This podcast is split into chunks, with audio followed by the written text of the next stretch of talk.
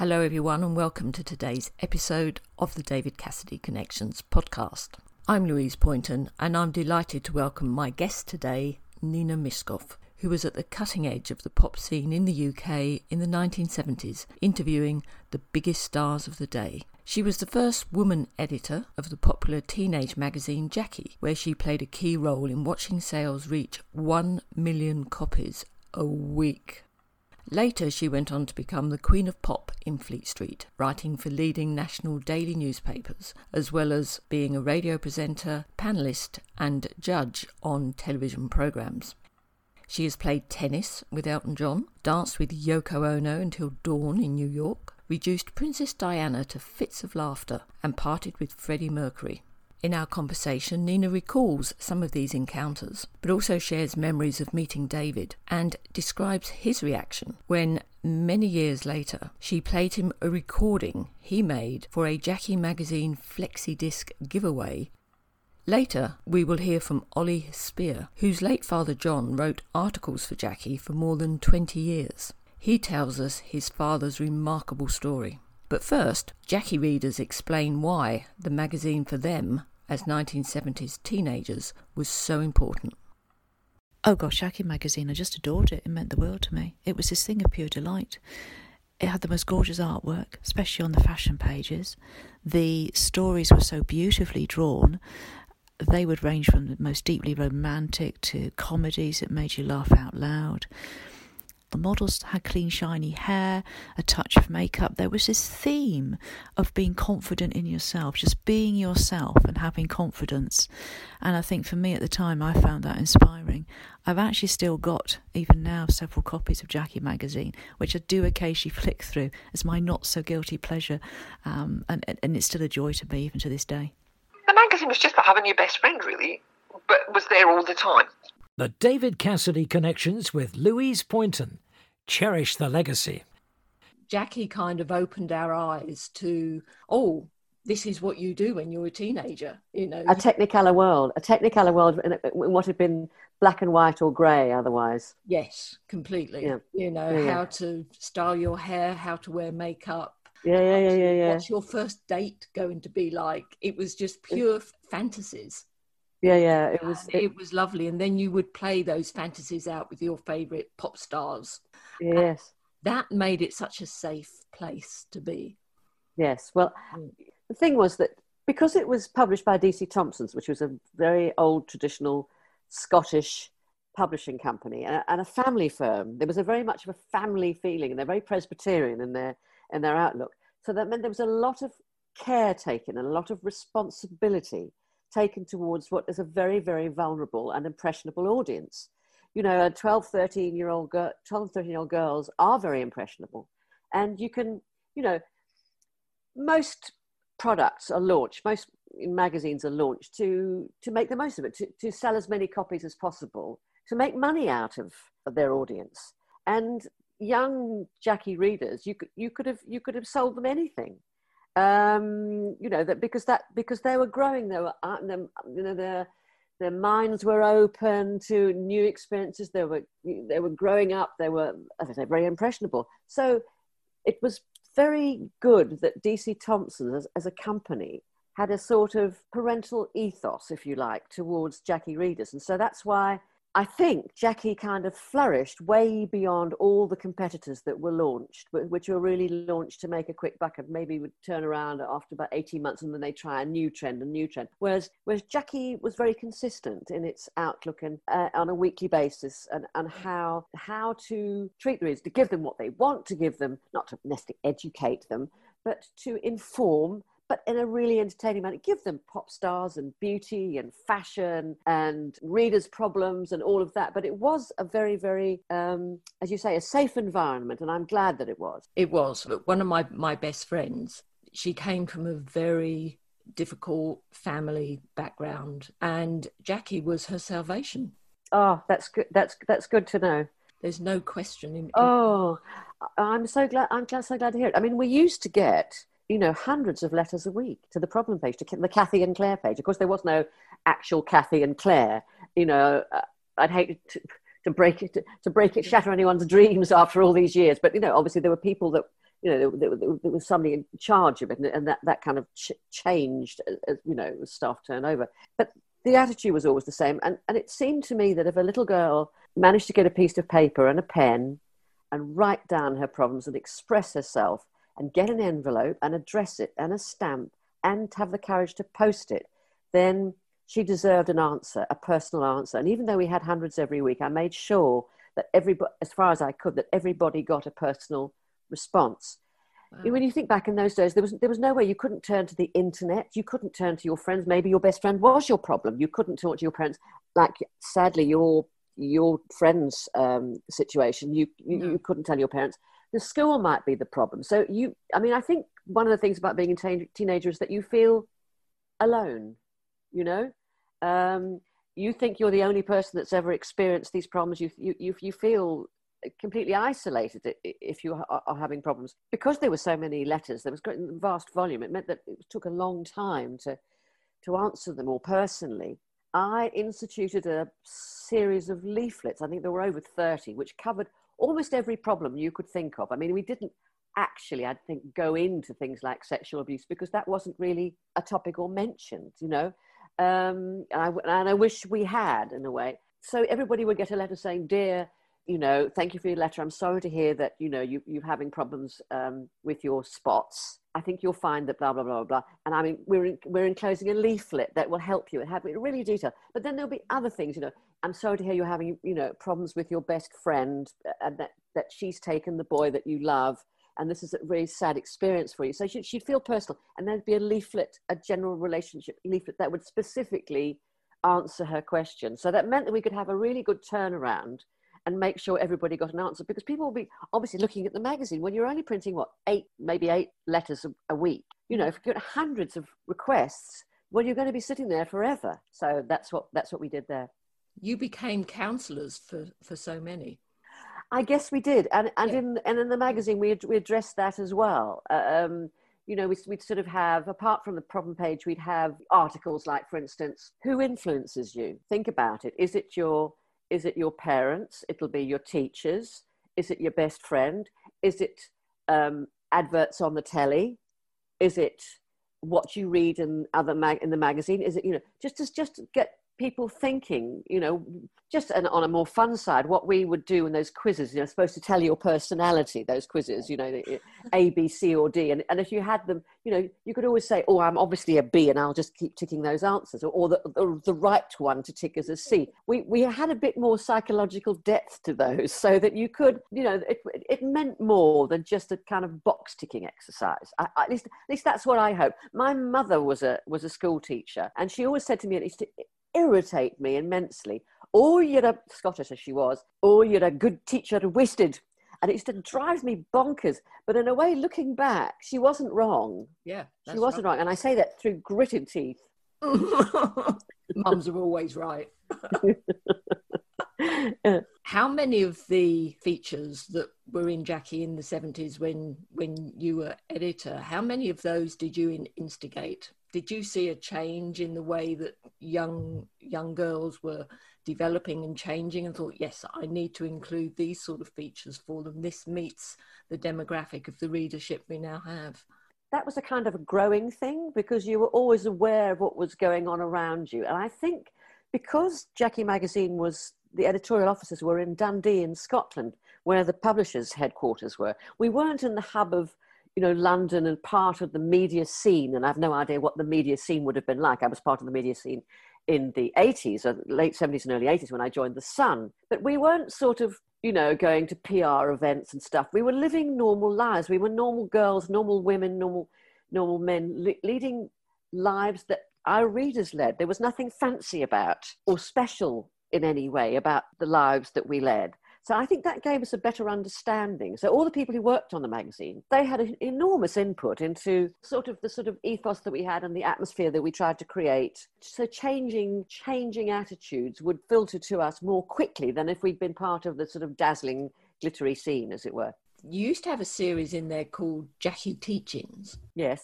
You remember those? Yes. There was a I do. written by a gentleman called John Speer. Right Now, last week, uh, I spoke with his son. Oh, really? How interesting. We had a Zoom conversation last week, and when his father died of about three years ago, had kept all his Jackie cuttings. No.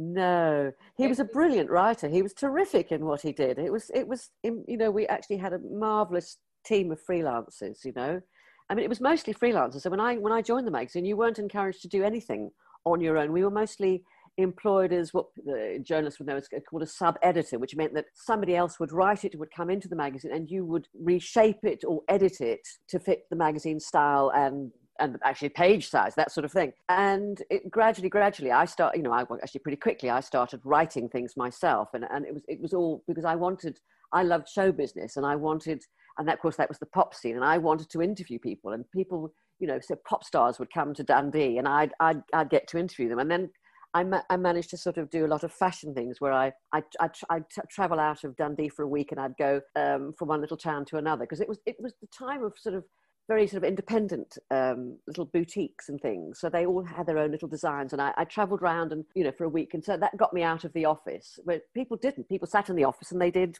You know, they, they they worked with other people's words. I find that very frustrating. So I managed to get out, and then I, you know, more and more I was interviewing pop stars, and then then when I became editor, I was more sort of grounded in a way but then I, I still kept up my, my interviewing pop stars frivolously. That's what I loved. I loved show business. I loved all of that and still yeah. do dazzled by talent, dazzled by talent. I'm always just sucked in by talent. I love talent. You know, the music papers actually were, were too serious for me, odd, odd enough, you know, so that's why I never aimed for that. So when the job came up for The Sun, you know, and we all think, oh my God, The Sun. But, you know, The Sun wasn't like that in those days. It wasn't regarded like that in those days. And it was a very professional operation.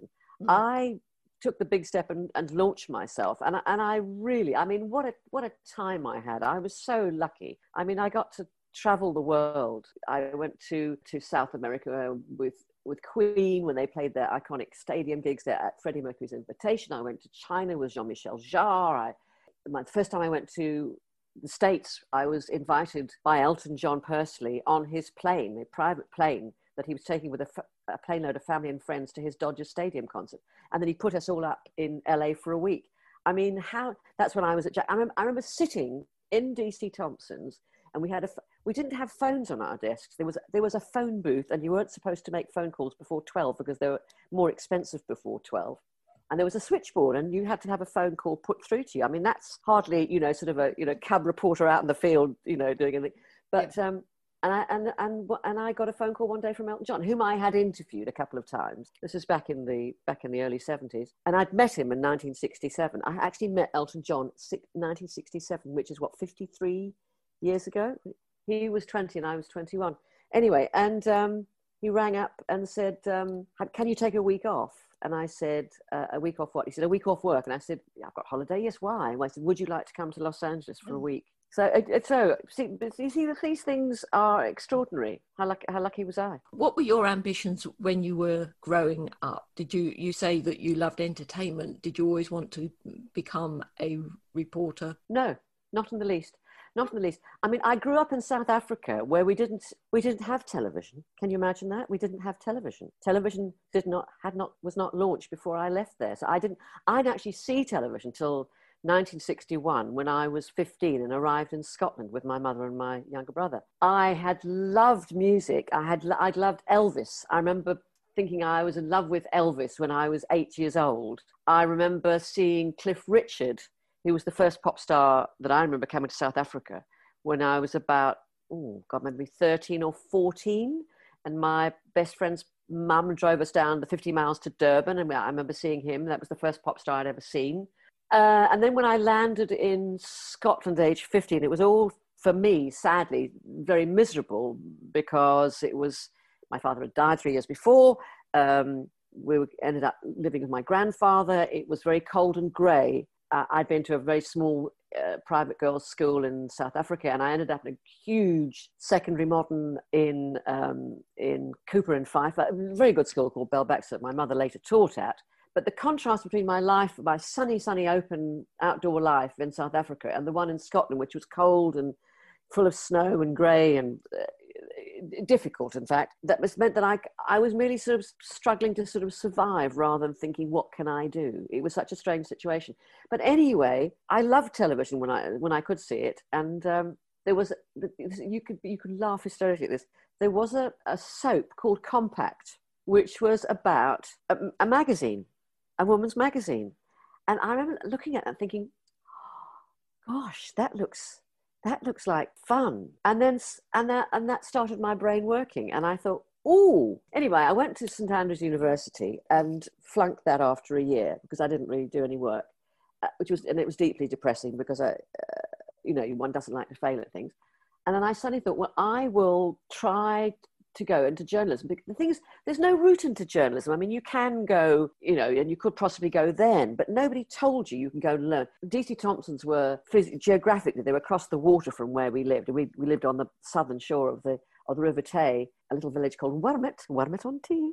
And I could see Dundee across, across the bridge. And DC Thomsons were there. And so I tried, first of all, I tried the Scotsman. I rang up the Scotsman in Edinburgh and they said, well, actually, you know, you sound like the right sort of person, but, you know, you're closer to Dundee. Why don't you try DC Thomson's? They're absolutely brilliant, you know, and they'll teach you all you need to know. And I rang up DC Thomson's and they said, oh, come and see us.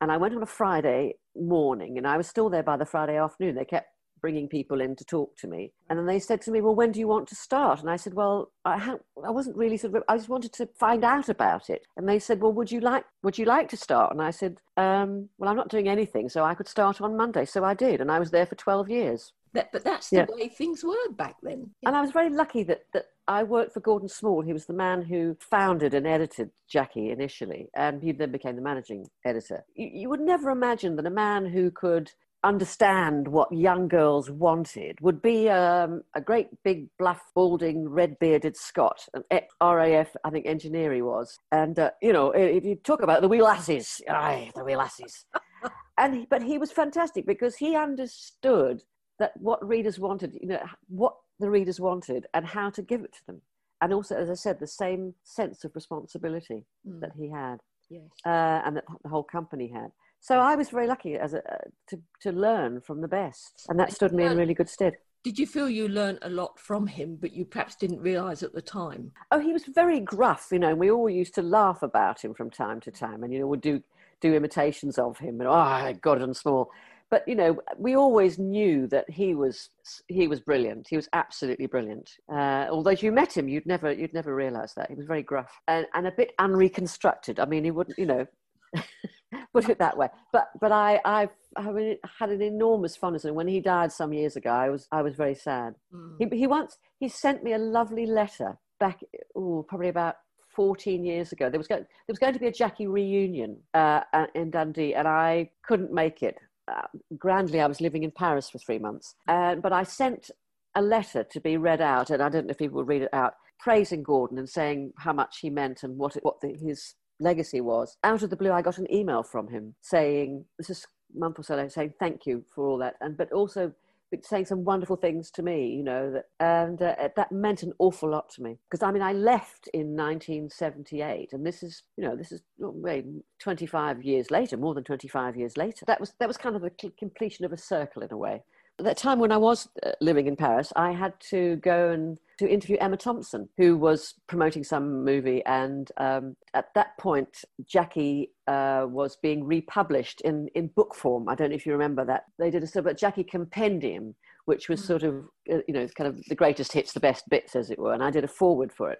And I took her a copy of that wrapped up. And I said, I'm not going to let you see this until the end because I won't get any sense out of you. And she she actually tore the paper out and she literally screamed and she just she I, I couldn't said, oh she kept oh look oh look oh, oh, oh. There's a little story about Emma Thompson. In Jackie, we used to have Samantha's page, which was the reader's letter page. They'd write and tell you a little story about their dog or their, you know, some funny little thing that had happened to them. I got a letter, the editor got a letter from a little girl called Emma Thompson. She was then 12, I think. And she said, you, you, you print wonderful pictures of pop stars like Mick Jagger, but I think you should print a picture of my, my dad because he does the magic roundabout on television, and he's called Eric Thompson, and I think he's better looking than Mick Jagger.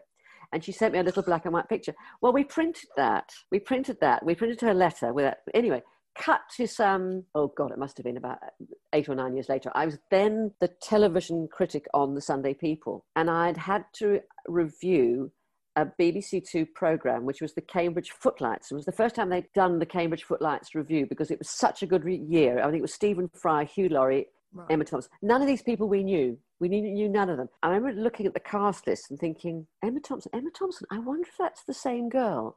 And I rang up the BBC press office and said, told them the story, and they said, Emma Thompson. They said, no, no, no, no, no, no, no. I said, could you just check if her father's Eric Thompson? And they, and they rang back and said, oh, you're quite right. And it was, it was her. So anyway, so then she made her first series. I think it was called, I can't remember what it was called, the Lebanese something or the, I can't, anyway, it's where she met Kenneth Branagh. And I went to the press launch of that, and she was there, and we met. And when we met, she didn't burst into tears, but she had tears in her eyes because her father had just passed away, I think about six months before. Mm. And so the connection was with her father's photograph in Jackie. So that was so I understand how much Jackie meant to teenagers because women now in their 60s, I would say, who were teenagers in the 70s, it didn't necessarily shape their lives, but it was at a very important stage of their lives, and therefore it still resonates all these decades later. Do you feel looking back that you had a huge responsibility on your on your shoulders? I felt I had a huge responsibility at the time Mm. I really did. I mean, I, I, don't really sound pompous at all. I mean, looking back, I realise then, but but I, am a very much um, dotting the i's and crossing the t's person, and and with my my mother's influence, I suppose, as a as a school teacher, and her sense of responsibility and her sense of protective attitude that she had towards her students, I think that filtered to me, and I, I can't I can't say I was like a a guardian angel with a flaming sword keeping you know harm's way from jackie readers. That's the over dramatized version. But yeah. no I, I i generally felt it was important that with that age group you should take care. Well you you were for many a surrogate mother as well as being a healer in many ways as well. Mm. well you know who's who's to know? I mean i'm i'm just i'm just glad that we did the best we could put it that way because the fact that people all these years on we're still talking about it. Yeah. Well you know there was the jackie musical uh, was it about four years four years ago? Was it five years ago? I mean god i mean time has ceased to have any existence in lockdown. I mean i don't know what day of the week it is what year it is what time of day. You know you think my god how am i going to fill my day? And suddenly it's six o'clock at night. Anyway I so it was about four or five years ago, and I was asked to be involved with that. Uh, I was thrilled about it because they made me a, a consulting. They made me editor in chief. As a, made up this grand title, which means I was consultant, and and I, I I would go to the first nights, and I was very involved in you know, chatting to the cast and the dancers about what life had been like in the 70s. Because uh, it was mostly young people, you know. I remember the first night going to, to the theatre and thinking, well, how will it be? And at one point, looking around and seeing all these middle aged women with the odd man dotted about who'd been dragged in uh, to accompany them, absolutely ecstatic, you know up and dancing in the aisles, just loving it, just absolutely loving it and transported back to their youth. And it, and that happened every single time. So I probably saw it about a dozen times mm. and never got bored with it, obviously. But it was that because it was so the sense of euphoria in the theatre was just because it, they were reaching out and touching their younger selves, and and and in a not just a safe way, but in a really happy, deliriously youthful way recapturing their yeah. their kind of lost innocence if you like. Like my my connection with elton as i say went back to 1967 and my one connection with him that i the one regret of my life and my career as we laughingly call it is that when i was probably in the late 60s and i'd known elton a little bit i was then fashion editor of jackie. And i would come down to london for a week every month and i would pick the clothes for the for the four weeks fashion shoots and stuff like that and it meant I was, you know, suddenly in the buzz of things, and I actually adored it because otherwise I was sitting in Dundee in an office. I was introduced to Elton by a fashion PR. He said, like, I've taken on this young guy, um, and I'd like you to meet him. And we went to Dick James Music Studio in New Oxford Street, and there was Elton, and he was 20 years old. He had hair, I can tell you at the time. Um, bizarrely, that day he had written a song by himself. He'd done the words as well, called Nina, but just by chance.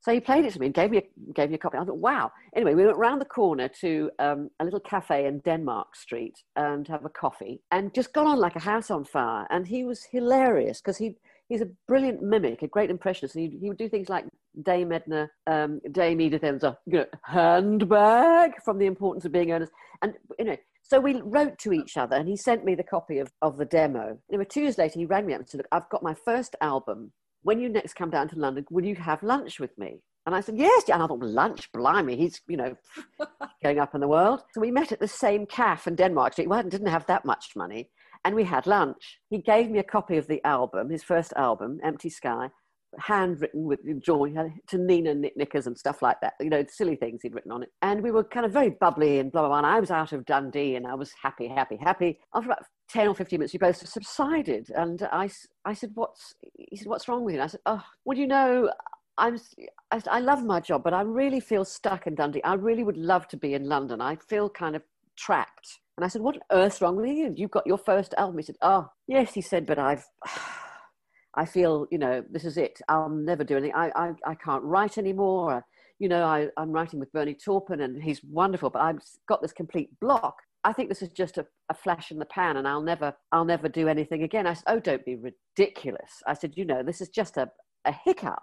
There was a long pause and he said, Have you ever thought of writing lyrics? And I said, Oh, don't be silly. I couldn't write lyrics. He said, Well, well, have you tried? And I said, Well, no. And he said, Well, try. And I said, Oh, I couldn't. He said, When you promise me, when you get back to Dundee, will you will you promise me you'll write me some lyrics and, and send them to me? Now, Louise, did I do that? No.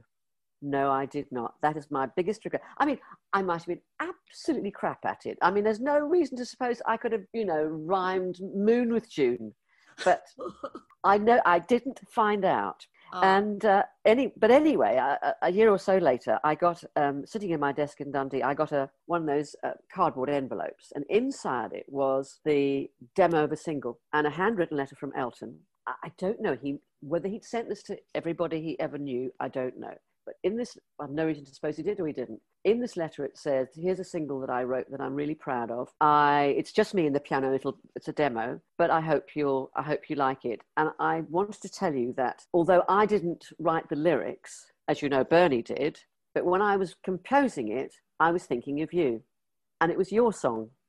Now, I can't imagine that might have been a marvelous marketing ploy that he wrote to everybody. I don't know, but it might not have been and I'll never know. Oh, that's just beautiful. That mm. is beautiful. So, I, as I say, I was lucky enough to meet talented people, I, and I still am. Tell us about the story of when you uh, met Princess Diana in the Ladies. Ah, I had gone to the a restaurant called the Caprice, which is kind of behind the Ritz, and it's a lovely, lovely restaurant. And I was there with a, um, with a publisher. I had a had had a book published, and it, and it was it was all a disaster. There, are, it's, it's not a big restaurant, and it's got a sort of a bar um, that you can sit up at, as a kind of overflow. So we were sitting up there, so you kind of had my back to the the real the rest of the restaurant, as it were. Anyway, you know that lunch wasn't going particularly well, and I looked around, and in the corner, I thought, oh my god, sitting at a table, not quite behind a pillar, was Princess Diana. I thought, oh Christ, wow.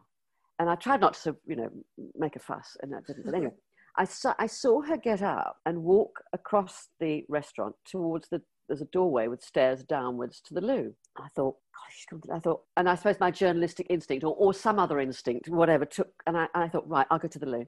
So I went down. I didn't know what I was going to do. I didn't know what I was going to do. So I went downstairs, and there were four cubicles, and one was occupied. I went, that's her. So I took the next one, two over, and I was so over, over, over excited that when I was pulling my tights up, I put my finger through the tights. And I thought, oh my God, there's a hole. Anyway, so I came bursting out of the out of the cubicle and she, there she was she was washing her hands and she looked great i mean she was wearing jeans and a, a navy blazer and a white t-shirt you know perfect you know just what you what you a lady who lunches wears you know she looked fantastic so I was, she's washing her hands and i'm washing my hands and i said oh my god i said i think i've I've, I've laddered my tights. And she said, Oh, um, I don't have any nail varnish, but perhaps a bit of soap might, you know, if you put a bit of soap, that would stop it ladder. I thought, Great. And uh, I said, Oh, look, I'll, I'll try that. So washing my hands, washing my hands, washing my hands, almost as much as we wash our hands now, I'm washing my hands, washing my hands. And she, she, by then she was putting a lipstick on. It was a Chanel lipstick, by the way. Oh. Uh, she put a, her lipstick on. And then she said, Well, she said, What I'm worried about, she said, I've just eaten garlic and I've got a function afterwards and, I, and I'm terrified that I'll breathe all over people. I said, "Oh, don't be silly. People won't fuss about that at all. I mean, you could sandblast your wallpaper off a wall, and nobody's going to be worried about that, don't you?" And I said, "Have you have you thought about parsley?" And she said, "Parsley," and I said, "You know, if you chew a bit of parsley," and she said, "Oh, does that?" I said, "Apparently, that that kind of helps to negate the the garlic fumes." And I said, "Or." You could stick a sprig of parsley behind your ear. I, I was completely, you know, rabid. You could stick a sprig of parsley behind your ear, and everybody was so busy thinking, "What's she doing with the sprig of parsley behind you?" They won't notice the garlic. so she was roaring with laughter. And at that point, we both left, turned to leave. We went up, started to go up the stairs, and I said to her, "This is a fabulous restaurant for lunch." I said, "But these stairs are so steep." I said, "You, you know, if you came down here in the evening and had a few glasses around, I mean, my God, you could plummet." So she laughed. She said, "That's a very good tip," and that's it. And we, and I, you know, that's my one contact with her. And I didn't know that some years later, there I'd be standing outside Kensington Palace, you know, broadcasting to the nation live on television for Richard and Judy on this morning, the day after she died in a car crash. And I remember standing there and, you know, describing the scene and, you know, I'm standing in the middle of the broadcast, and I think Judy was in tears in the studio. And a helicopter went overhead, and I, I just caught myself, and I said, I said, you know, just for a moment, because hearing the helicopter and being so close to Kensington Palace, I thought to my a split second, I thought to myself, oh, I wonder if that's Princess Diana going to a fantastic lunch. Do you know what I mean? I thought, uh, remembered, and I just stood there and wept because uh, it was just so well, that time we all lived through, it, it, it was just such a, a, dreadful time. You know, I wore black for a week and I didn't realize till the end of the week. I mean, I obviously wear black a lot, but I mean, I wore nothing but black. And, I, and it wasn't a conscious decision. It was only a week later that I realized, oh my God, I've worn nothing but black. Isn't that mm. strange? No, it's, it's strange? not strange at all. You know, when Elvis died, Michael Jackson, David Cassidy, it needs to be, people need to talk about it. Yeah, it needs to be marked in some way. Mm. I remember I did three live broadcasts. The first was from outside Kensington Palace, and then on Wednesday, it was from the Mall, and where people were, were queuing up to sign the Book of Condolence. And at that point, the Queen had not yet lowered the, the flag on top of Buckingham Palace, and the mood, you know, that there were all sorts of people. I mean, there were hundreds and thousands of people in that queue. There were people who come from nightclubs and were queuing. There were people, businessmen on there, not going to work, children, you know, but it was extraordinary. And then I did from uh, Westminster Abbey, I think it was, uh, from outside and talked to all sorts of people there. And so I felt very, I was at sort of at first hand with a lot of the people who were close to her as well. So that was, that was really, and the bizarre thing was that the weekend before, the weekend that she died, I had been in Paris for a long weekend with my other half. And I knew I was going to be in this morning, on this morning, on the Monday morning. And I was supposed to be talking about the return of the stiletto shoe. And that's, that's how frivolous I, you know, oh, you know. And I remember walking up the Champs Elysees to, to Charles Jourdan and looking in the window and seeing what I thought.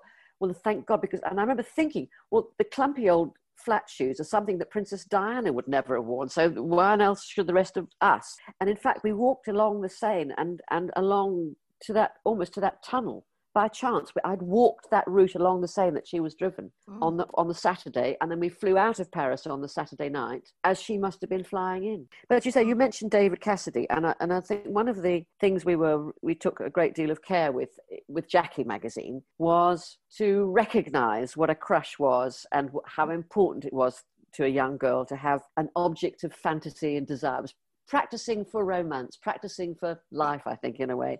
The Jackie readers were divided between Donny Osmond and David Cassidy. And I, you know, I don't think war ever really broke out, but if you loved one, you didn't love the other, uh, mostly. And they were both equally worthy of little girl's affection, I think. Because David gave you your biggest seller in one, one issue in 1972. I think yeah, that was the, around the time the sales went from like 600,000 a week to a million. To, that and the, we, we, we instigated the the, the three part pin up because Jackie was huge compared to some other magazines. So we'd, we'd have the center page spread as a pin up. And then I had the idea of doing it over three parts, over three weeks, so that you'd have to buy it for three weeks, which was the marketing bit. And so you give away the middle bit, and then then the, and then the, and then the legs, and you give away the head last because if you gave the head first, they might not get the other two parts.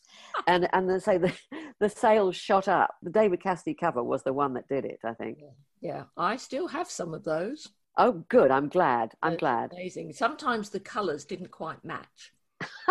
I know this was the terrible thing. The, the, the printing process was not the most sophisticated. And it was so sad because they'd, they'd come back in the post they'd fold them up and say i can't make it fit you know? And you know and, and there'd be an overlap of the of the fingers you know? So there'd be you know so it looked like they like bunches of bananas and it was oh, it was terrible. There was nothing we could do about it. Or the colors didn't match up. You know there'd be flesh tone of you know sort of almost puce on the face and then deathly pale on the hands you know think, oh no but there was nothing we could i could te- that was a technical thing and i couldn't i couldn't fix that But we didn't care. no no i mean as long as you had somebody that you could Yes. kiss goodnight on the back of the bedroom door Tell Yeah. t- tell me uh, about your encounters with him because you did meet David a few times, and I did. found him incredibly shy. the first time i saw him was at a press conference in scotland and i think he was being launched as the face of keep scotland tidy something like that. It was and there was a crowd of journalists in a room probably about 40 maybe 50 a small room. And he came in and he sat down and he looked up at everybody and the photographers and the journalists and he just blushed. He just he just absolutely blushed. And you, your heart went out to him. And at that time it was cassidy mania you know the, i remember being in a car with him being driven through the centre of glasgow i think it was and the police had actually turned the traffic lights so that everything was green on his route so he didn't have to be stopped. But, I, but something went wrong and there was a red light and the car was just completely overwhelmed with kids you know crawling all over it and banging on and pulling off the, the windscreen wipers and you know just and you know he, was under siege really and it was i think that was must have been terrifying for him I interviewed him, you know, several times th- in those sort of days. But then I, I interviewed him later on, and I interviewed him probably in the late '90s and met him a few times. And there was a kind of almost like "This Is Your Life" that he did, and I was invited as a guest onto that. I found him. He's a very, very smart man and very, very talented. But I found him troubled.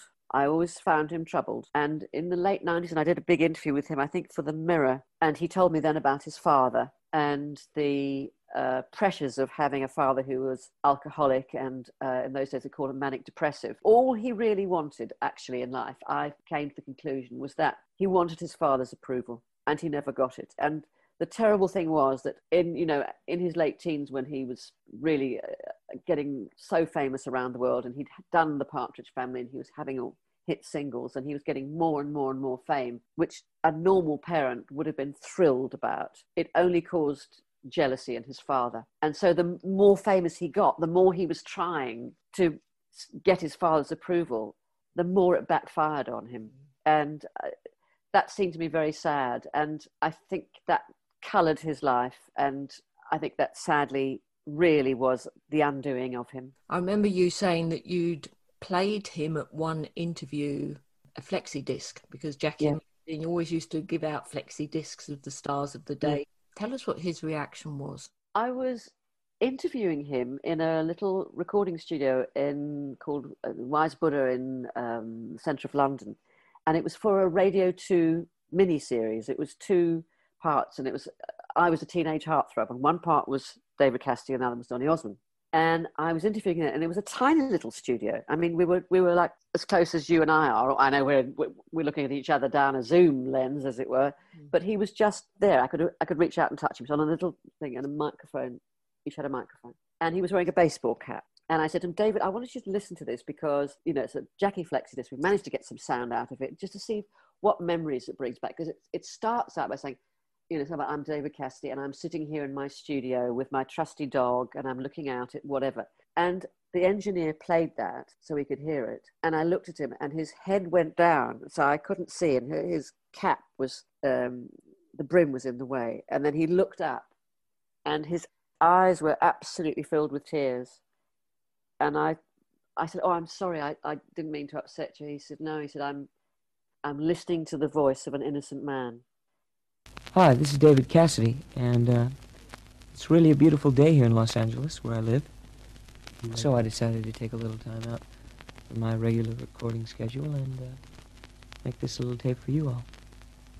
I'm presently sitting here in my music room with my trusty friend and companion, Bullseye. I've been working on some really different material for this LP, and uh, I'm really, really excited about it. And uh, I'm actually really excited about letting you hear it. So, when you do, why don't you uh, why don't you drop me a line and let me know what you think about it? Okay, I'd really appreciate that.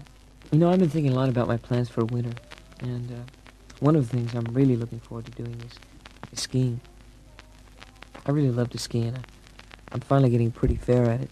As a matter of fact, I even managed to get in some uh, some skiing on my my last trip to Europe in Spain. And who knows, maybe I'll even get a chance to ski on your slopes in, in Scotland too. Which brings me to one of the one of the nicest thoughts about winter is uh, the thought of perhaps seeing you all again. I'm trying to arrange to come over on another tour, so let's all keep our fingers crossed and perhaps it'll happen. I know I can't think of a better way to spend my Christmas holidays.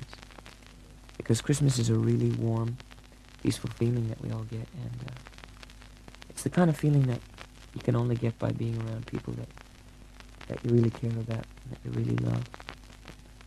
Well, I've got to get back to work now, but before I do, I just wanted to uh, to wish you all a very Merry Christmas and a whole lot of love. I think he was pretty tormented. Thing is, he knew how talented he was. He knew how brilliant he was, and yet he could or he could never feel happy with that somehow. And the thing is, he didn't want to be his father, and he wanted his son, um, whom he adored. He wanted his son to have.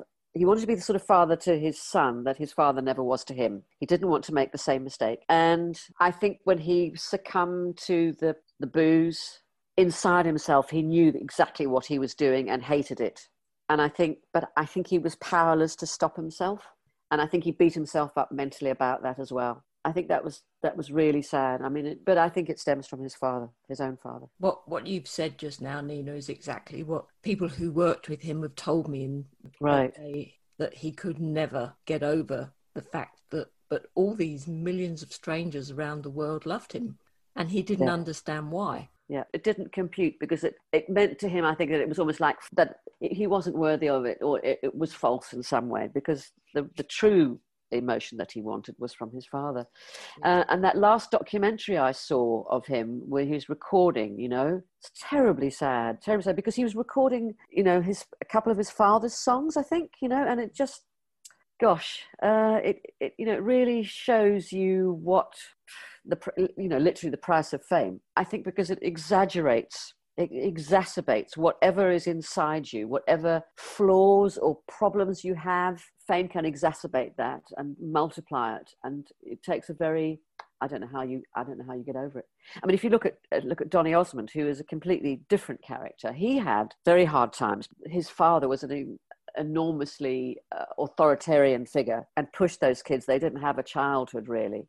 But he somehow survived and by reinventing himself he reinvented himself. He took all the all the insults and the sneering that they got an awful lot of sneering the osmonds and particularly donny.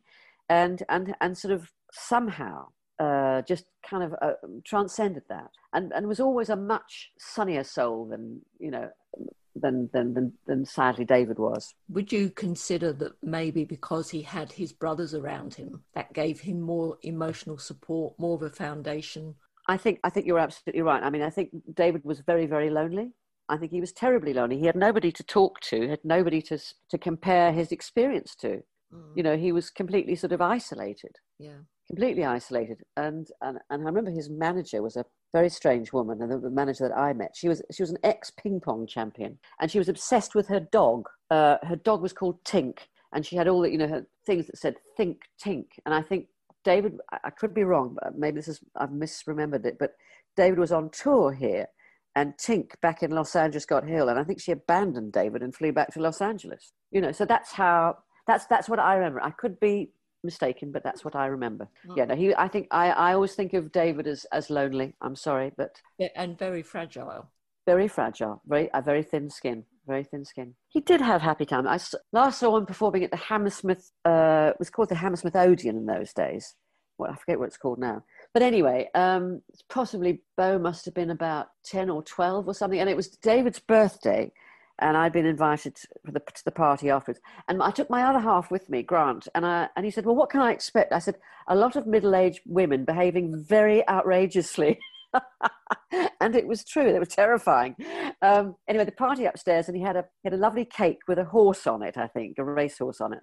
Yeah. And blew out the candles, and I, he looked with Sue and Beau there. He looked the the picture of happiness. It looked like a lovely, happy family party get together. He played a great gig. You know, he'd had the affirmation of lots of fans who've been fans for decades, and here he was having a party. So there were there must have been happy times too. I don't, I don't you know, because we now because we know because we know more than we knew then. We dwell on the negative aspects, but I think he had lots of fun too. Yeah, and you've had a lot of fun too in your in your career. Who are the most Absolutely.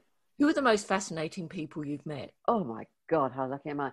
Um, Yoko Ono is an extraordinary woman, absolutely extraordinary. I first interviewed her about 18 years ago. She was very shy to start with and a bit reticent, but we got on like a house on fire. And she's one of those people, she's very warm. She, she's, she's giggly, she gossips, she reaches out and touches your knee. She's quite tactile. Um, that sort of, that first interview went into what's now well, I wouldn't call her a friend, but we're on the Christmas card list. And I'm looking up here and I'm looking at um, something she sent me that first time I interviewed her to Nina in Sisterhood. And it's a copy of her um, of her single she's got Big Kiss, Love Yoko, 2002. Um, I've got, uh, I went and interviewed her in New York on camera for this morning. We were there for the weekend, Grant and I, and she said, and, and we were in the middle of filming, we resetting the cameras and stuff. And she said, "Well, what are you going to be doing in New York?" And I said, "Oh, I'm going to, we're going to the theatre every night. We're trying to see everything we can." I said, "The only thing is, we can't get tickets for the producers, and the producers had just opened, maybe sort of a year before. It, was hilarious. Um, I remember when when um, when the producers opened, it was a favourite film of Grant's, My Other Half, and then when it opened on Broadway, he said, "Oh, I'd love us to go to Broadway." I said, "Well, you know, a it's expensive. You know, chance would be a fine thing." You know, but anyway, suddenly here we are in New York, but we couldn't get tickets for Love Nor Money. So she said, "Oh, you, you can't get tickets." Okay, well that, that's a shame. Anyway, so we finished filming and they were just clearing up and she was still chatting and stuff and she called to an assistant and then came back to me and she said, Nina, what you know, what night are you free to go to the theatre? And this was a Friday. I said, Well, we're going to see um, Baz Luhrmann's uh, La Boheme tonight. So Saturday night, but I can't imagine we you should wait. And she fixed us two tickets for the producers. And so we got this note saying, please get turn up at the theatre half an hour beforehand and her assistant will have the tickets for you. And and she did. And there was a, a big envelope with two tickets for the producers. There were the house seats and a photograph from her saying, Dear Nina and Grant, enjoy the show. It was not her sort of show at all. And, and, and, and we went to the show. And I, I sat there and I was saying to Grant, I said, you know, a year ago, you said, let's go to, oh, if only we could go to, on to, you know, this, this, this shows you, you know, how life can change. You'd love to go to Broadway, to New York, to see the producers. I said, who would have thought that our flights would have been paid for by ITA or uh, you know LWT, who produced this morning because I was filming for them, yeah. and that Yoko Ono would get us the tickets. Who in the world could ever have imagined that would happen? But it did, and then so we've kept in touch. She invited us to um, the installation of her artwork, which is the Imagine Peace Tower in an island in Reykjavik, just in the harbour in Reykjavik, and it's absolutely amazing. Been there three times now. It's like a great big circular white, like a great big tub, if you like, with Imagine Peace written on it and very nice. And from this come 15 enormous beams of light that just shoot up to the sky, which are, you can you can see it from space apparently, and it's illuminated on his birthday and on the anniversary of his assassination. And between his birthday and his assassination, it's illuminated. And then I think at New Year, and then on Yoko's birthday. Mm. And it's extra- and the most extraordinary experience to see it taken in a little boat, dead of night, freezing, freezing cold, onto this island and walking on a path with fairy lights down to this area where this thing was. And there was a ch- choir of Icelandic school children, all sorts of Icelandic dignitaries, and Ringo was there, and George Harrison's widow, Olivia, all sorts of people like that. Um, Sean Lennon and his girlfriend and various ceremonies. And then the uh, it was all in darkness, and the choir sang. Then Yoko made a little speech and pressed a button. Out of the darkness came recording of John Lennon singing "Imagine," and then suddenly this huge beam of light. I mean, it was like I mean, you just stood there and wept. It was just so extraordinary, and and it was so cold. Your tears your tears practically froze on your cheeks. It was just an extraordinary. So that I've been very lucky to have been a part of with with Yoko. And um, about five years ago, I went to New York to pick up, and I'm blowing my own trumpet here, pick up an award for a, a Radio 4 program I made about a singer, a songwriter called Rufus Wainwright and his family called Meet the Wainwrights. And it won an international award, New York uh, International Radio Program Festival. Um, went to New York to pick it up. And I wanted to sort of do a travel piece about New York because I thought I've got to pay for this somehow. The tickets for the, for, the, for the dinner were like $500 each or something, you know. So I said to the travel editor of the Mail on Sunday, oh, would you like a travel piece on New York about, you know, the, the, the cultural side of New York? Because I discovered there was a Frida Kahlo exhibition in the Botanic Gardens, an exhibition of the Klimt Gold Lady, uh, painting, and Helen Mirren had just made that movie about that very painting. Mm. And Yoko Ono had an art exhibition at MoMA. They he said, yes, yes, write it. So that was all fine. And I let Yoko's PR know that we were coming to New York and I was going to go to MoMA. The next thing I know, I get a, an email saying, uh, Yoko would like to show you around the exhibition herself. Please, would you, you know, wait for instructions? We arrived in New York on the Friday night, and on Saturday morning, I got a call saying, "Can you be ready? It's a bit early tomorrow morning, but we hoping Yoko's hoping that your jet lag will work for you.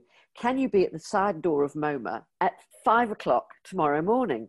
and she said, "Because Yoko is doing an installation." An international installation. It is. It was going to be recreated in eight museums around the world, and she was the first but she said she wants to show you the, the, the sorry, I'm being really rambling. She wants to show you the exhibition before that. So we, we turned up in a thunderstorm and to find like 500 people queuing outside the doors. They'd, they'd all bought tickets. It was sold out. And then suddenly this big, this limo turns up and here's Yoko with a, with a little hat on. She's tiny, you know, throwing her arms around us, taking, in, ushering us inside and up to the sixth floor and walking around the exhibition and saying, you know, when I was living in this apartment then and before I met John and this is what blah, blah, blah and, and she was showing us all this stuff. It was amazing. And then eventually they said, you know, Yoko, we have to go downstairs. She said, oh, no, I want to show them some more. She said, Yoko, the dawn waits for no one. This is a dawn installation. You've got to be down here. So down we all trooped. And there, and there was a, you know, a gallery filled with these 500 people, young people who were paid to see her.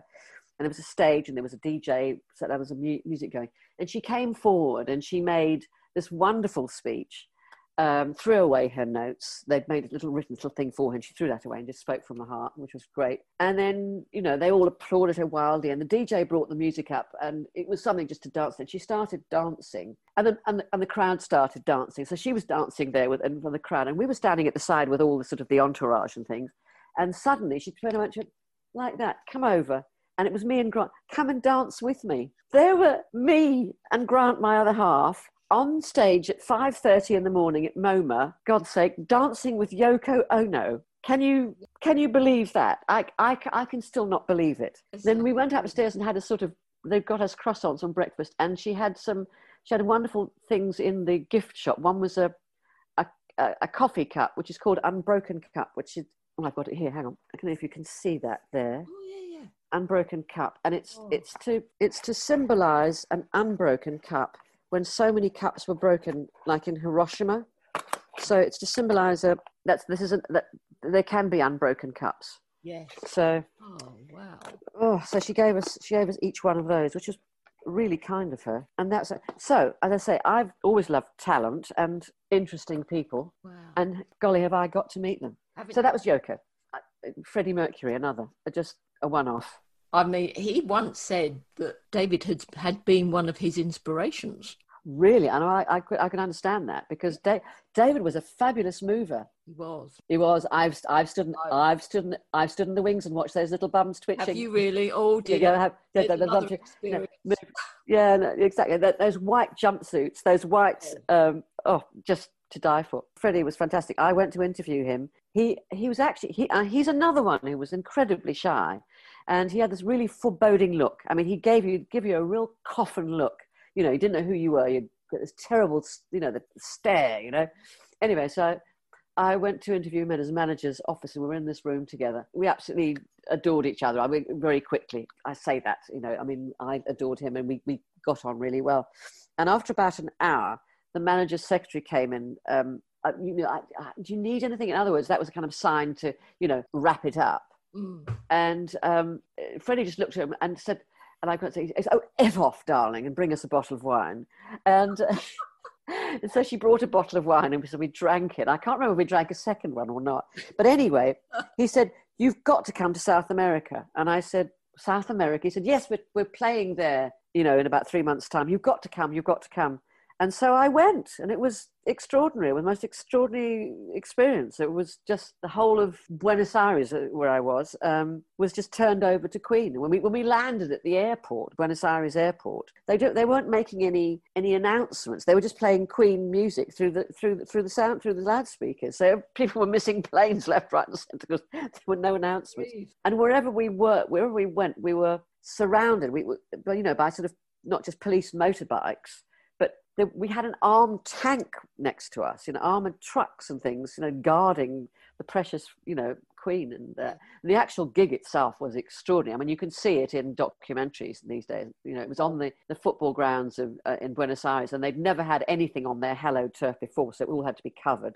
And it was a massive stadium, and they had an Argentinian flag one side, and this was before the Falklands, and a, a Union Jack the other. And it was the most extraordinary gig. And it was it was just so euphoric. And uh, there were about a dozen journalists around the world and he wouldn't talk to anybody any of the others unless they talked through me. He insisted that i sat in which of course they were furious. I, I couldn't do anything about it. He just he didn't want anybody else to talk to him and then the last night we were there, he, he treated us all to dinner at the best steak restaurant in Buenos Aires. And it was, it was quite near the sort of domestic airport. It had a glass roof, so the planes taking over. But anyway, I thought, look, I really, I, I felt terrible about the constrictions placed on the other journalists. I mean, it was just really awful. So everybody piled in there. They were all trying to get close to him. And I just held back right to the end. I sort of held back. I thought, well, I've, you know, I've had my turn. I've had my chance. I really have. He was looking like, he was sitting with his back against the wall, a great big long table and he looked, he looked and he was looking, looking, and he saw me went opposite him. I had to sit opposite him. Really? So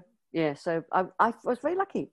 Went to his 40th birthday party, which was hats. Everybody had to wear a silly hat um, in the grounds of his house in Kensington. Oh, it was wonderful. Now, also when when he passed, how important is it for us to have these idols in our lives, and how important is it that we grieve the, the way we do. When the big icons pass, why is the grief so intense for so many?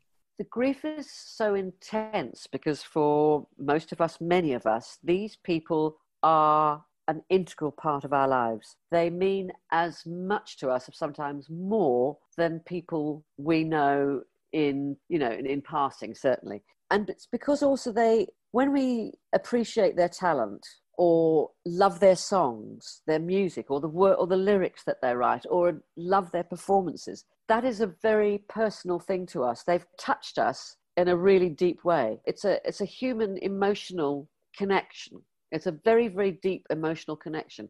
I think in terms of teenage heartthrobs like like David Cassidy and Donny Osmond, it because it's it's more intense then because it's a first love. It's a first love. It's a first experience of something, possibly of, of that kind of love. And it's all new and fresh, and therefore it means more to us. And when we're, and if we still love that person decades later, that, that, that proves it. But if, even if we've discovered somebody like George Michael in our 20s, that's been, that's been our hero, he's been our hero, it's the same thing. It's that emotional connection. If there's a lyric that captures you, it touches your heart a lyric that means oh they understand that's the same as me.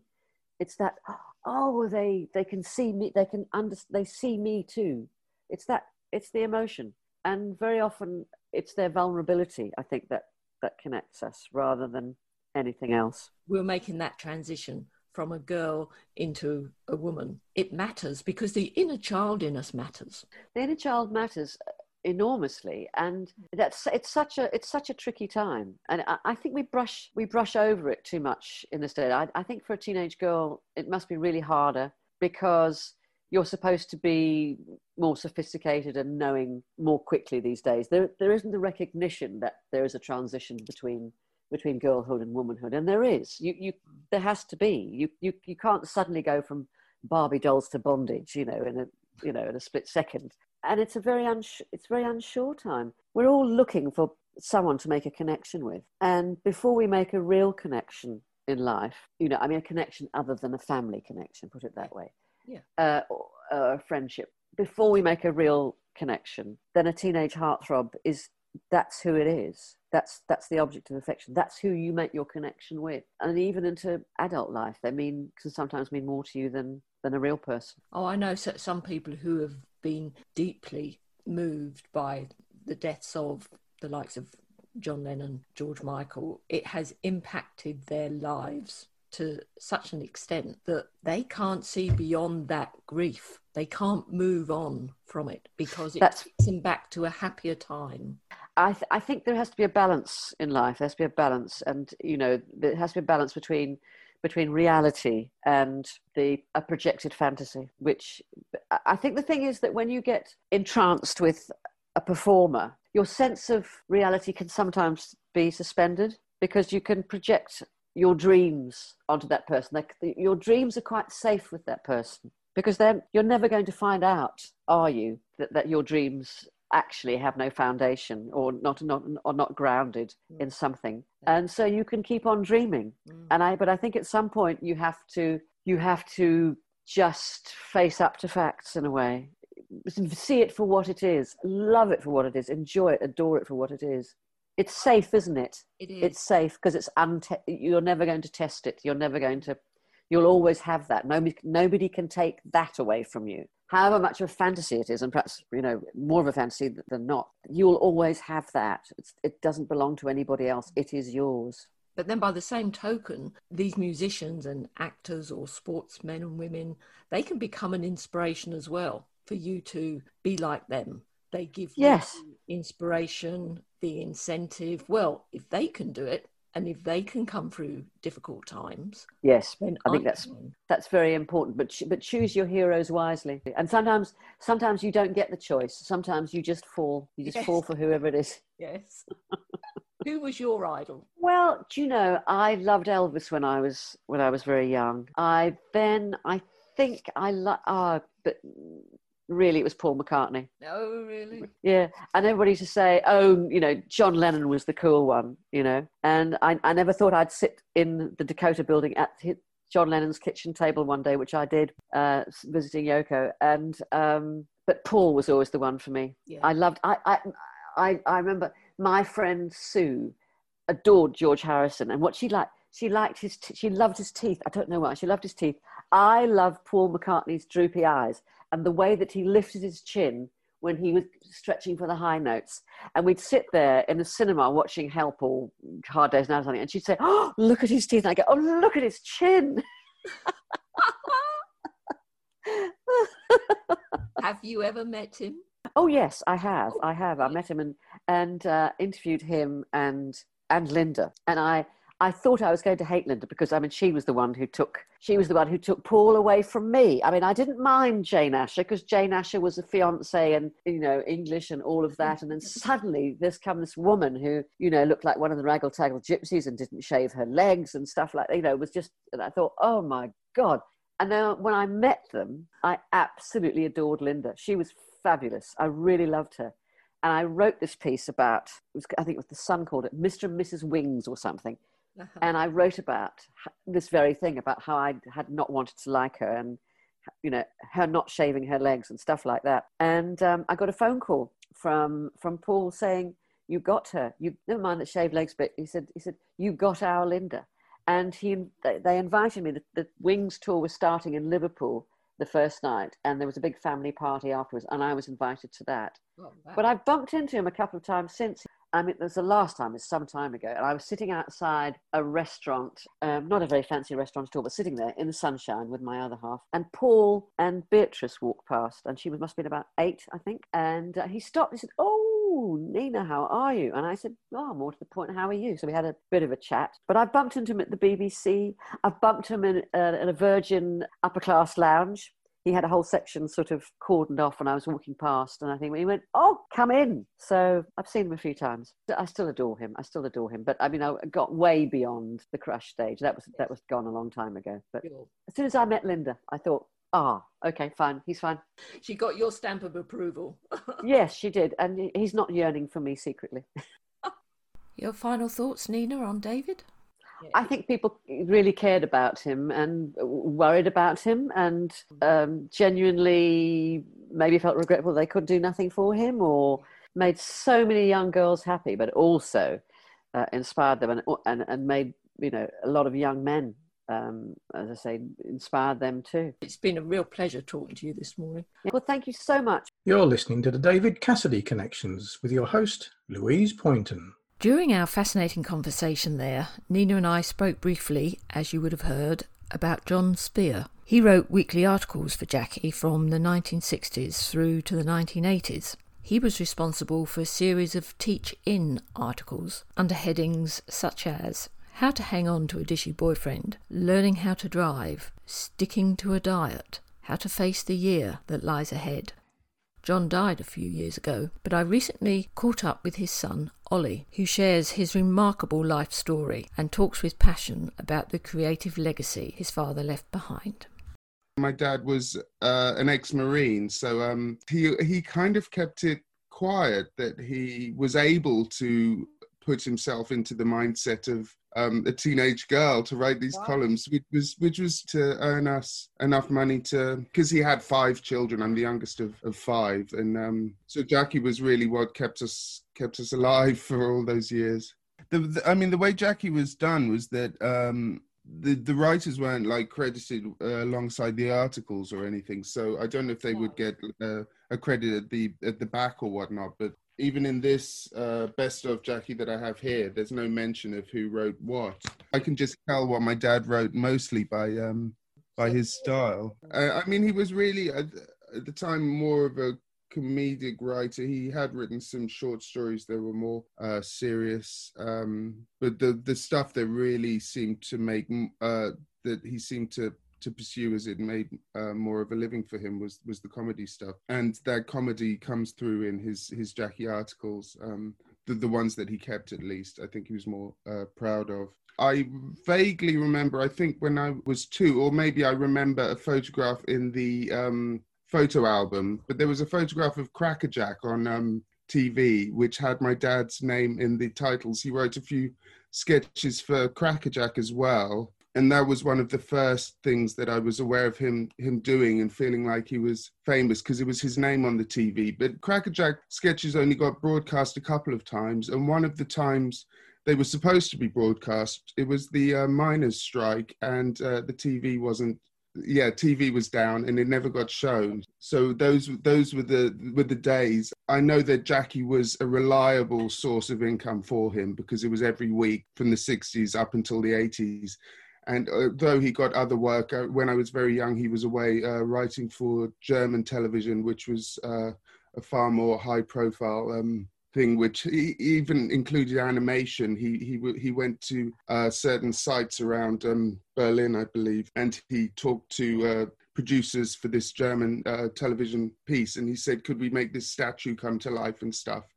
And they brought in animators to animate this statue. But that that was something that we never saw because it was for German TV. But so he was doing a lot of stuff, but he was really just hustling to to get by because you know with uh, five uh, children, I, I'm not sure how his first short stories led to Jackie, but he did start uh, working for Thomsons of Dundee. I, so he was also doing other things like the Russ Abbott comic strip. Um, and the little enlarged comic strip, things like that. They were, you know, fairly uh, low profile and would have just given us. We were really struggling when I was I, I was young. Uh, we bought a large uh, house in the old town of Hastings that was very dilapidated and needed a lot of uh, doing up, but it needed to be uh, fairly spacious because we had uh, the kids from from from his previous marriages.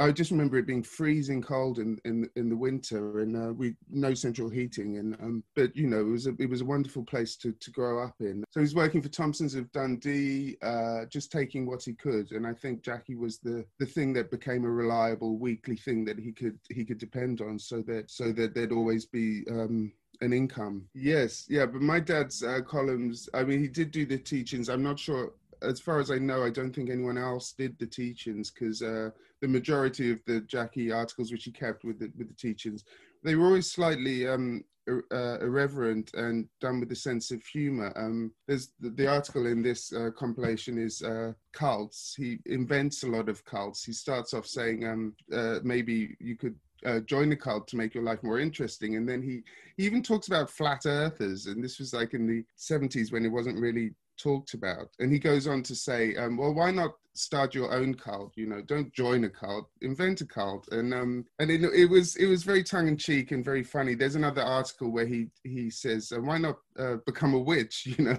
or so. And in a way, I kind of think that a lot of these young girls who were reading this uh, went on to to form the British punk uh, movement, which, which was very female orientated. Mm. And um, and they would have been empowered by this. There was none of it was. Uh, my dad's writing wasn't uh, in any way kind of telling you that you couldn't do anything. I mean, he was he was always just kind of.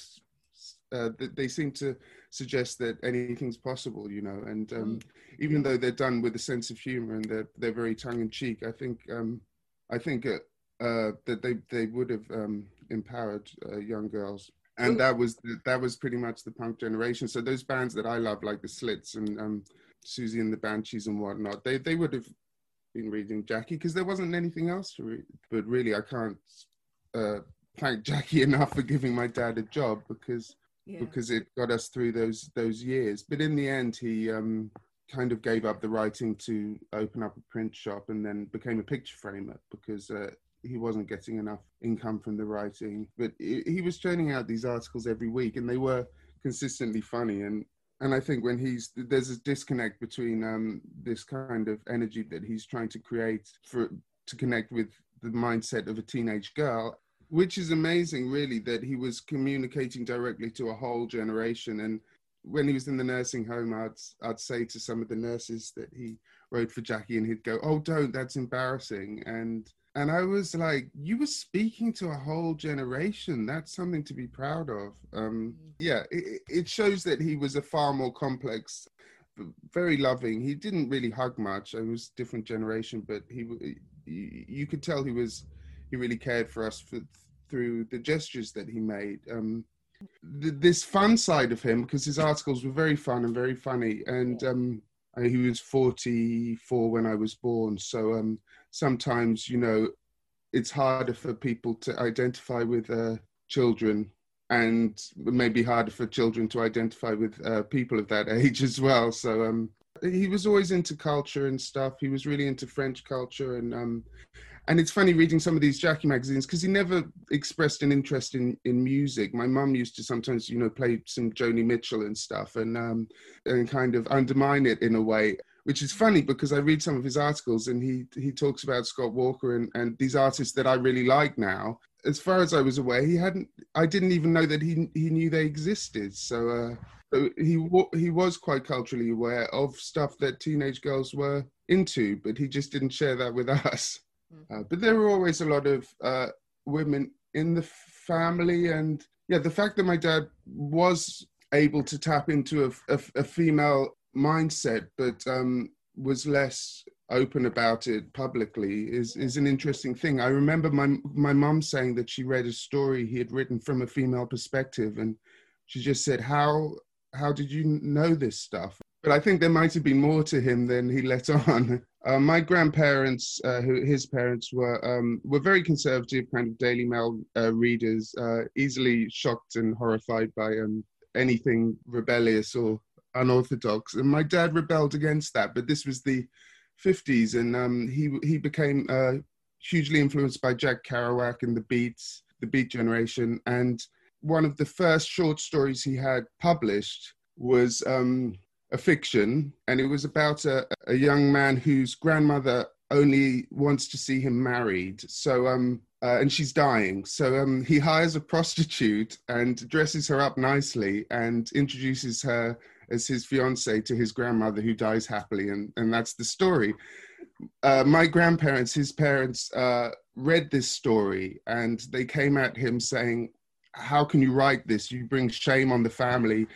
Instead of congratulating him for, for having a short story published, they were furious and came down on him like a ton of bricks. And and this was something he said to me. He'd, he'd retell this story from from when I was quite young, and he'd always say to me, "There is nothing you can write that would shock me." Because he would say, uh, my parents had been so uh, disapproving of my creativity it was only fiction, and um, I don't want to be like that to you. So he was kind of giving me free reign to, to when I started writing, I was like, okay, nothing, uh, I can't shock you, can I? So I, I, would take it as a challenge almost. And um, to give him credit, he, because uh, I didn't want him to write, read some of the stuff that I'd written, but he did. And he was like very well written and, um, and I, you know, it's it's a story, and he took it with a pinch of salt, no matter how horrific it was.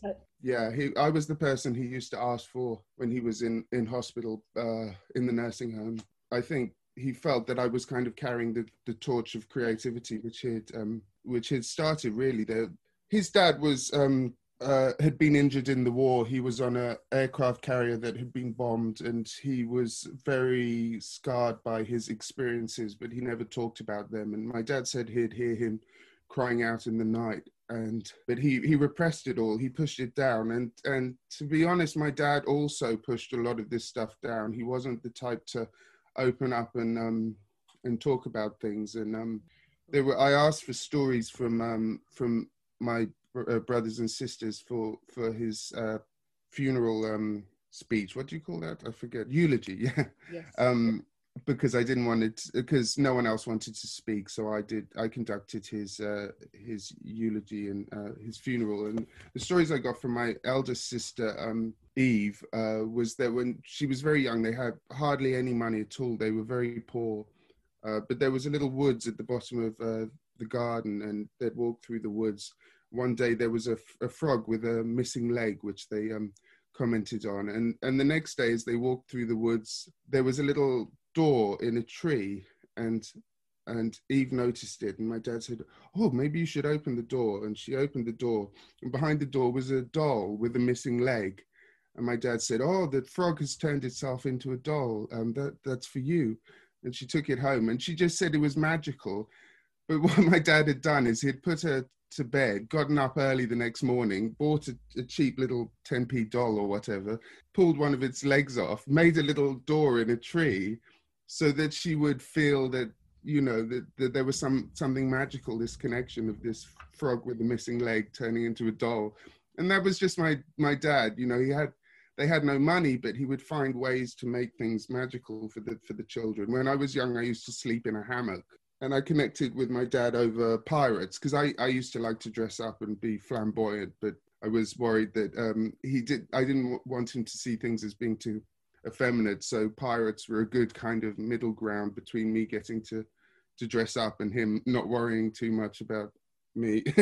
if you pick up any Jackie magazine, and there's some silly, funny columns, that that that would be my dad. I didn't realize the extent of it until uh, we were clearing uh, his flat out that that there were folders full of full of things, and there were some um, notes from from readers. I know um, on one occasion he wrote under a pseudonym, Roy Lennox. Did you follow in his creative footsteps? Because I know you you're very involved with music, but was his inspiration to you to be creative in in a, in a field of either writing or with music as you are? Absolutely writing. I mean, um, the type of uh, music I do is very uh, lyric based, and I also had a book published um, in 2003 when I was 25, which was written after I um, had experiences uh, where I almost died of AIDS, which uh, which is another, another story. Which uh, I think part of it was that there wasn't really a discussion. Uh, my parents were divorcing when um, when I came out as being gay. So my mum didn't tell my dad, and and I didn't have the house to come back to, and I kind of spiraled uh, down. And as soon as I hit rock bottom um, and and almost died, then um, my parents. It opened up a dialogue where I was able to talk to my parents about these things, and and that helped the healing process. Um, but also that experience meant that I was I felt entitled to follow my heart uh, at the time I was studying fine art at university, and um, and I realized that my heart wasn't really in the visual art as much. So I was able to take that and um, and take the um, artistic approach to uh, prose writing and later to music because um, because those were areas where I hadn't been formally educated, except for my dad was was an education. So um, but in a way, I think uh, to to take a less of an academic approach was for me um, something I, I felt more in, inspired by. When I was very young, um, my dad indulged the things that I was fascinated by. I, he was he was worried when I was a child because I didn't play like other boys. When I was very young, I, he bought me soldiers, and I didn't get them to kill each other. I'd line them up next to my bed and kiss them goodnight, and this really worried. so um, um, and then then you know um, when the Muppet Show came on television, I was transfixed, and um, so my dad got me a glove puppet, and didn't re- I didn't really have friends at school. I wasn't able to play like the the boys played, but as soon as I had a a puppet to talk through, um, the puppet became very popular, and uh, so I was communicating with the whole of the school through the medium of, of a glove puppet, which which uh, I, I thank my dad for because he saw that I was into the Muppet Show, so he he bought me this puppet. So then all of a sudden, I became famous as the within the school as the the one with the, the puppet and, mm. and then when um the TV show Fraggle Rock came along um which which was full of music as was the Muppet Show um but this was something that really hit me at the right age and and I had the the record and I started learning the songs and um and I remember my dad said oh uh, recite the lyrics to me and I'll type them up and he he would type the the lyrics up and um we'd cut out a picture of a Fraggle and and put put the words up on on my wall so I started to understand words and music uh, with his uh, assistance but he didn't really listen to much music. He had one Bob Dylan record, which was before he went electric. And my dad, he used to say, um, "Oh, I used to like that Bob Dylan before he went electric. Couldn't listen to his music after that." And it was almost like he thought that, that there wasn't any point in listening to any music because it had all been said. But at the same time, he was able to talk about music in Jackie, uh, which really surprised me because he'd never talk about current music to us. It was I, I just thought he had no understanding of it. So so somehow it was getting in, but he in his mindset it was like it wasn't as good as Bob Dylan before he went electric. or, or and even that he didn't listen to very much. It was only when he uh, retired that I started buying him stuff like Woody Guthrie and Leadbelly and, and Duke Ellington, and he he suddenly had a record collection and had music on. And my mum, who had divorced him by this point, said, he's listening to music now. He never used to. We never used to have music in the house. Why is he listening to it now? well, he, he sounds an, an incredibly creative and, and giving man. You learn an awful lot more about your parents when they've when they've passed. Mm. Was what's the most telling thing you discovered about your father since his his death a, a few years ago? the extent to which he was able to uh, identify with a teenage uh, with teenage girls. It's it was quite a revelation. I know he was embarrassed by it, but to me was just it's just wonderful. It just shows what a brilliant mind he had. So um so the extent to which he was able to put himself in the shoes of uh, uh, of, of a teenage girl um, in his 40s and 50s. It was pretty astonishing. Um, I have so much respect for that. I don't think it's anything to be embarrassed by. He did a lot of the picture stories as well, but I think he was less he was less inclined to keep the the kind of romance stuff because he wasn't as as witty. Oh, uh, but he wrote a lot of those as well. The the the, the picture stories. A short story he wrote about a, a boy and his uh, father going out on a, a boat, and the boy sees a mermaid, and the um the father sends him to bed and hushes the whole thing up, and you realize later that a, a woman had drowned, and you know, so so these kind of stories with a twist. I think he also wrote a few Three of a Kind. I think he wrote a bit for Three of a. Was oh. it Three of a oh. Kind? Miriam Margolyes. I remember whenever she came on TV, my dad said, "Ah, oh, she's read some of my words. I read a, I read a play or something." He did do radio plays. Yeah, radio plays as well.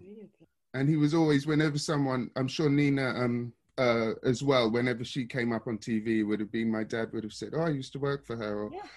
Uh, it was it would happen quite a lot that, that there'd be someone who my dad had written a script for or or whatnot that would that would crop up. He's still a, he's still a voice in my head, you know, that that that helps me. Yeah, if I to remember about the time though that he stopped uh, writing, I think he started to become a bit disillusioned. He was getting the odd job for BBC, but I one of the things he said was that he because we were based in Hastings, he never got to go into the BBC canteen and um and really network with the um with the other writers or with the producers.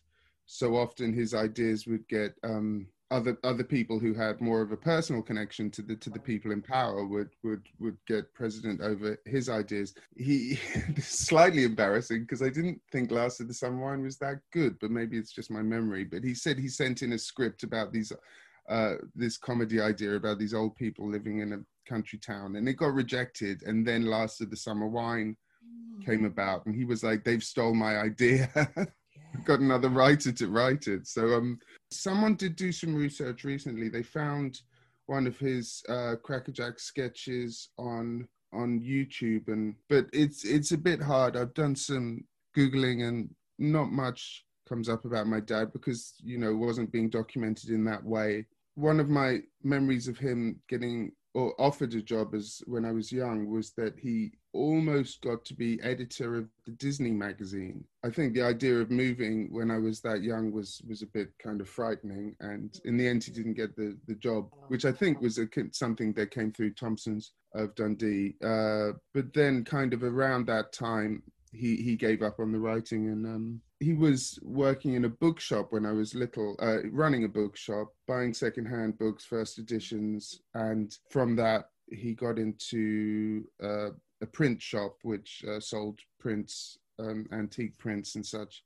And then um, he learned the trade of uh, picture framing. So um, around the time I was 10 or, or so, maybe a bit younger, um, and my eldest brother and sister had moved out. Uh, lower part of our house got turned into a picture framing shop, and my dad was just a, a, picture framer then. Occasionally, he'd he'd take on something like a local pantomime. They'd want a script, and and he'd write a script for for the local pantomime or opera on the pier. There was a Hastings. Um, this opera company came to stage a, an opera on on Hastings Pier, and I think it was the sequel. My dad wrote the script for, which wasn't as successful as the first one.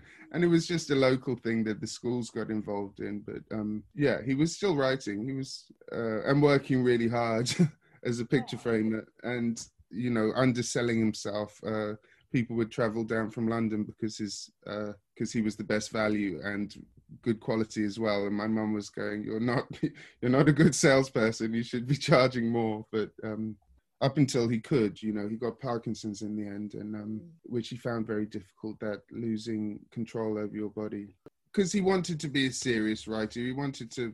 I think he'd have liked to have been a novelist or something. But you know, this is this is this is what he he got, and he touched so many people's lives and inspired so many people. And um, it's not really to be underestimated the uh, the influence that he had. Really, and it may not have been exactly the path he'd have wanted. He, I think he probably didn't see himself as a successful writer in any respects, and that uh, Jackie was just kind of his bread and butter. But but in the end, he was a successor in many ways, as a as a dad as well and a granddad. I hope you've enjoyed today's episode of the David Cassidy Connections. I'm Louise Poynton, and I'd like to thank Nina Myskow and Oli Speer for sharing their fascinating stories. This podcast is available on all major listening podcasting platforms.